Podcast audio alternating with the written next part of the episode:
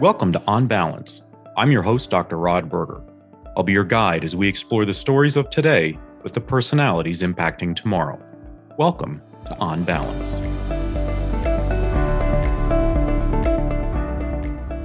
Well, I'm going to tell everybody this is an incredible treat uh, to have our next guest on. I think that so many of us are trying to understand uh, how we can sort of sit in a world um, of technology and see how AI and uh, you know with Chat GPT, we're just trying to understand where education fits in all this. So I'm really excited to be spending time with Bill Salak. He is the CTO and SVP of operations at Brainly. So many of you know Brainly.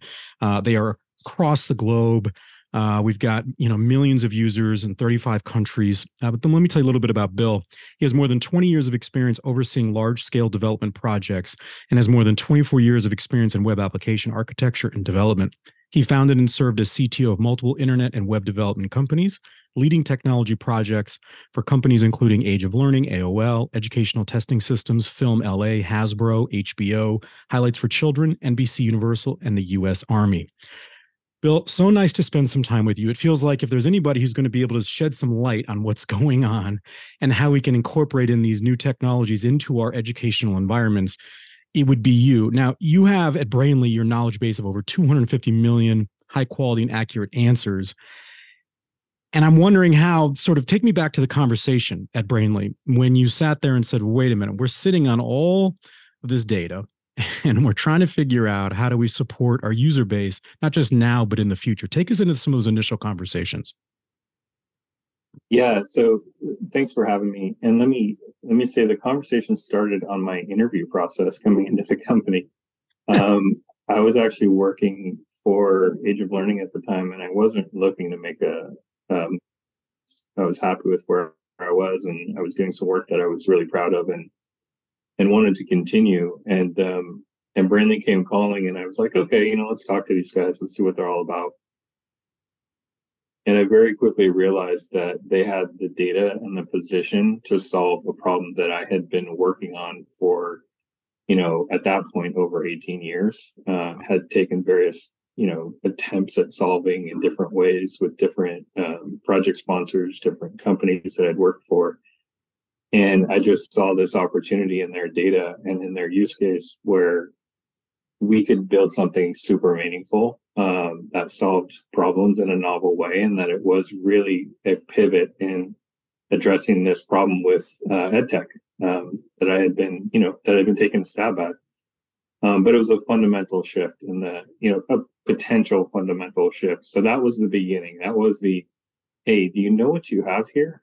Uh, and then it very quickly turned into, okay, I want to be a part of this. Bring me on. So walk um, me through that if you don't mind me. So let's interject there. So w- when you say yeah. you know what you have here, because I think that's so key. So many people, you know, it's like any industry, right? You sort of have the blinders on, understandably so. You're sort of in the proverbial lab trying to figure out how do we, I mean, we went from my goodness, let's digitize like in 2010 to 2013. And then it was, wait a minute, we've got AR, we have VR, we have, you know, sort of remote devices, all these sorts of things. So when you say, do you guys know what you have? What were you looking at? And not so much that Brainly didn't notice that, but just in essence, what were you seeing as an outsider that said to you, like a blinking light, like a neon sign, you know, Bill, you've got to dive into this? So this is going to be something we probably call back to later. Um, so it's it's it's a really important point to to sort of get right um, so you understand and it's nuanced but in most ed tech products the way that they're solving for education is by building um, access to content and curriculum in a way that's scaffolded and then injecting some form of formative or summative assessment in the process right so the call to action that you put on your learners. The the the thing in which you measure whether or not they're getting it is a part of your product that you're either gamifying or you're you know modeling sort of what's happening in the offline world take a quiz take a test etc but it's a it's a point of proving your knowledge right and this is how we then understand whether or not the learner is ready to move forward to the next lesson or whether or not they've fully grasped the thing that you're trying to teach them brainly is not that Brainly does not build curriculum or content. What they do is they provide a platform in which learners are reaching out for help. So every interaction with Brainly is a point in which we've identified that a learner needs help with this concept right? It's it's it's not an artificial you know we're going to scaffold the content and send you through it. It's a learner literally saying i need to know this better right? Which is which is a huge shift right? It's a, it's a it's a differentiation in the product but it's a it's a huge shift in the way that you address that learner and collecting what they know and don't know um and that that particular thing at scale allows you to do a lot of really important things with data. You can then start to look at and, and analyze historical usage over time to look for patterns in a particular learner's behavior and then cohort those learners into patterns of people who act similarly which then allows you to build predictive models to say oh this cohort of learners who act similarly you know we've seen them before. We, we've we've seen this person fit into this cohort and we know how they act so we can make a prediction about what they'll need next before they even ask for help. And that sort of predictive uh, intervention or, or predicting what a learner needs is the holy grail in edtech. It's the thing that everybody wants to be able to build to like get in front of the problem right and and in this way we can do this with pretty traditional techniques in in terms of uh, statistics and machine learning so I, I'm tracking with you. Uh, I was wondering if I was going to track, and I hope the audience as well. Okay, this makes incredible sense. So I, my interpretation of what you're saying is it's a little bit of deconstructing. It's sort of like when I was a kid and I would want to sort of, you know, the old VCR, let's take it apart and see if we can put it back together, see how these parts work.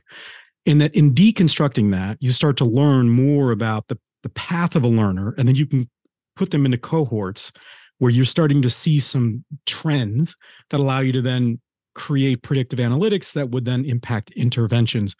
So, two things. this would tell me that we are highly dependent on a user base, a student body throughout the ages. And I'm sure they maybe it's easier with the younger than it is the older because there's such digital natives um, that they have to feel comfortable enough. So now we're talking a little social, emotional, a little right on the on the cognitive side to be able to reach out and say or identify this is a challenge that they're having. Now, you and I both share the same gender, and historically, we're terrible at reaching out to doctors if we've got some malady, right? Um, so, walk me through that part of it because this makes so much more sense to me than something that looks slick that's based on curriculum and you sort of this map that doesn't still doesn't feel like it matches what I want but maybe it checks the box for the adults that are creating these systems. So I really like what you're talking about, but help me understand that one key intersection, which is Brainly and the student and or the teacher and, and or parent, I guess, that is helping to identify whatever that challenge is and then sort of connect into the power of Brainly. Yeah. So what what everyone needs to understand is that the basic interaction, the the the smallest unit of interaction on Brainly is that a learner has a question. They're they're challenged with a topic, they're challenged with a particular question and they need a high quality answer or explanation. And so they come to Brainly and they search for an answer for their question. They're putting in a question. They're trying to find an answer within our knowledge base for that question. Because our use case is educational, it's homework help, we know that whenever a learner is asking a question, it's a call for help. It's a it's an it's an action with intent where they're looking for help in answering that question. So automatically built into our use case, we have the identification of a need. Now, once you identify that and you have learners at scale, users at scale, patterning that and looking at that from a statistical point of view is really no different than what you're experiencing every day in other products that you're probably commonly interacting with, like YouTube, like Netflix, where it's, hey, people who act like you also tend to like these other things. It's it's you know at that point it's a well-known problem. It's a problem of hey, learners who ask the questions you've been asking and also ask this other question. But it all starts with that in, initial intent, and that's what that's how we're able to solve this problem more effectively using those traditional techniques. The intent is that they're asking for help every time they're interacting with us. You know, And what are they getting connected the to, Bill? So once, so if I'm a student and I'm connected into Brainly, and we've identified whatever that, that challenge, that problem, issue that is, or that hurdle for me in learning, what am I getting connected to? Talk about the interventions or sort of that next phase. Yeah, so a lot of this is in various stages of development, um, and I can tell you, you know, we're talking about the the potential and the possibility that we originally rec- that I originally recognized just in the the introduction that I had to Brainly. And there's a lot that I've been working with Brainly about what makes a good answer and what learners actually need and how different um, each classroom can be where learners can be asking the same question but actually need a different answer mm. so this is where we get into concepts of personalizing answers.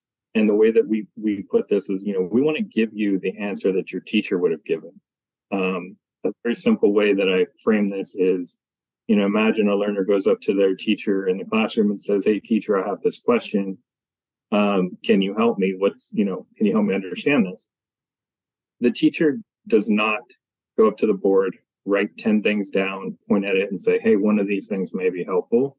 Go figure it out right? The teacher hopefully, if they're a good teacher, is going to consider what the learner, how the learner has been performing in the class, like what, how they've been doing on their homework assignments, how did they do on their quizzes, what's been taught in the class previously, what will be taught next. And the teacher probably has a pretty good understanding that this learner is asking this question because they have some some weakness in a predicate concept. Like there's something that they didn't quite get last week or two weeks ago and that and understanding that was a necessity to understanding the thing that they're now asking about. Now that's not always the case. It could just be very superficial, like, hey, it, you just don't get this concept. But what we've seen in our research uh, in talking to expert educators is that this is really what they're doing, uh, and this is the basis of tutoring. It's not it's not hey let me give you the information you're asking for it's let me understand why you're struggling with this and address the underlying concept, right? So this comes back to historical patterns, um, but also adapting the answers that we give to incorporate what we've learned from historical patterns. Uh, where were you struggling previously, and is that contributing to the question you're asking now? But also, how are you being taught in the classroom? Because again, research coming out of our uh, out of one of my teams that that studies the education systems shows that even across, let's say, uh, this is an example that we studied, seventh grade biology textbooks, which are, you know, pretty narrow in focus in terms of them teaching the same points of information. But in comparing these two biology textbooks, even though they taught the same things, they taught them in different orders. The concepts were taught in different orders. So at any point, a student in one textbook may be introduced to concepts that a student using the other textbook had not yet been introduced to but also that the textbooks had up to 85% exclusivity in the vocabulary they were using to describe these concepts. That means even the words that are used in the answer or the explanation may be familiar or foreign to the learner based on who's answering and who's asking, right? So you can't just take a kid out of one classroom, drop them into another classroom, and expect that the teacher's answer, which undoubtedly would be factually correct, is going to be helpful because the teacher may be answering that question with an assumption of what the student has already been exposed to, using vocabulary the student doesn't understand. And it's about matching that classroom experience and trying to wrap that answer, wrap that knowledge in the context that the learner is already immersed in. So this personalization is about filling in the knowledge gaps, but also doing it in a way that reinforces the system they're using to learn these things. Let's talk about the answers. So you have you have over 250 million and i'm sure that's climbing or that gets out of date sort of every day uh, high quality answers. So based on the data that, you, that you'll now be pulling in will this how will this impact the types of answers the quality of answers sort of the maybe the presentation of the answers and or you know, do we even talk anymore about learning styles? Is that a part of the assumption or the way in which, because you and I could have very different learning styles, and we could have been in different sequences within that biology textbook. And so I would imagine that if we're personalizing it somehow, we would want to factor in these elements, or am I going too far afield? No, I think so the the debate on learning styles could be a whole separate podcast, and, and, probably include people. You mean much, education is complex? and, and and that could be that's that's probably a discussion had with people who understand this way better than I do. But what I can tell you for sure, um, how we think about education, how we think about uh, learning, um, we ask these questions, very basic questions in our in our research of what is learning and how do we know when it's happening. And the best sort of description I can give you um, or picture of this mental model that I can give you is that imagine learning is a puzzle. And everything you eh, learning a concept uh, the the thing you're learning is represented by a puzzle. And all the things you know about that concept are the pieces of the puzzle you've connected. So you're starting to see the picture and and and you know how these pieces fit together. And all the things you've yet let not yet learned about this concept are the pieces off to the side the process of learning is picking up one of those pieces that you haven't connected and understanding where it fits into the bigger picture and putting it in there so your your understanding of the relationships between all of these pieces of information about the concept start to form that clear mental model, right? So, regardless of the learning style, the process is taking information you don't know and connecting it to information you do know. And that can happen in a lot of different ways. It can happen through a high quality explanation, a video, um, in an audio format. Like the delivery isn't necessarily as important as making sure that the learner gets access to high quality information in a way that they can digest it and connect it to what they already know. So yes, we absolutely think about that. Um, but it applies mostly to, okay, are we using concepts and vocabulary to explain this thing that the learner is going to struggle with? And if they are going to struggle with these things, how do we give them help to overcome those struggles so that they can connect that puzzle piece and get a clearer picture of what it is they're learning. Um, but what's interesting here, and this is this is something that uh, I think we struggle with culturally uh, in the U.S., is that at no point in in this conversation did I say you have to go on a hunt to find those puzzle pieces.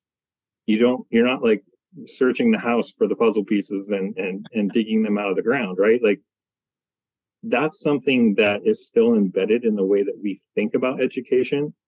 Um, and this is a difference between what's happening now in AI and how people have learned, you know, when I went to high school.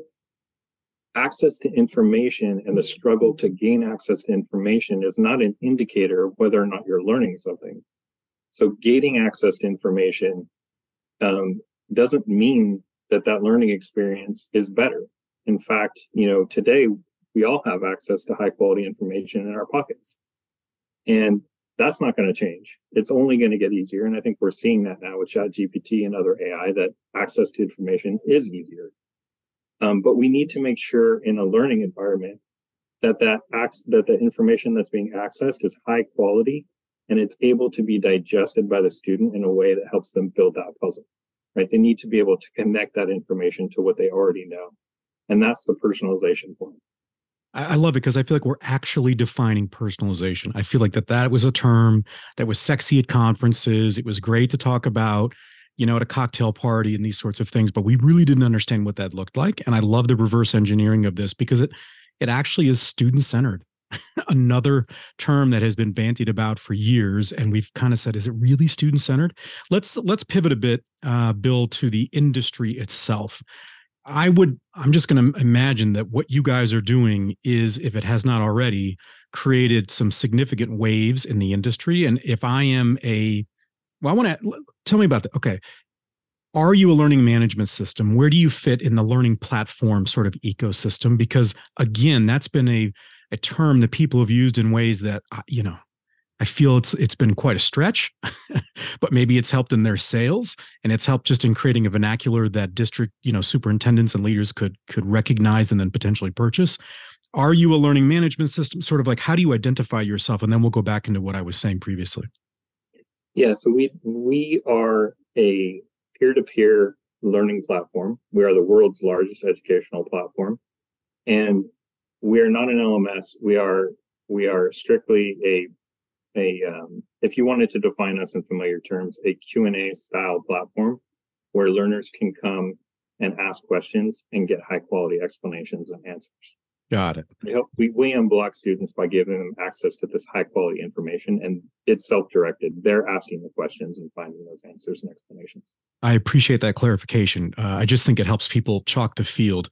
Uh, okay, so I so let's go back to the previous question, which is the impact on the industry, because I'm not the head of a learning management system. I've interviewed plenty of leaders of learning management systems and content providers. I would think that they would be lining up at the door because this feels like it's like the key that unlocks all these other elements that they have. And and maybe I'm wrong, um, but and not for you to share sort of trade secrets in this regard, but just let's talk about industry impact for those that have been sitting. It's kind of back to your early days when you first chatted with Brainly. Like, do you guys really realize what you have? It feels like you could turn, you know, over your left shoulder and say, "Hey, to the other groups, do you know what we have?"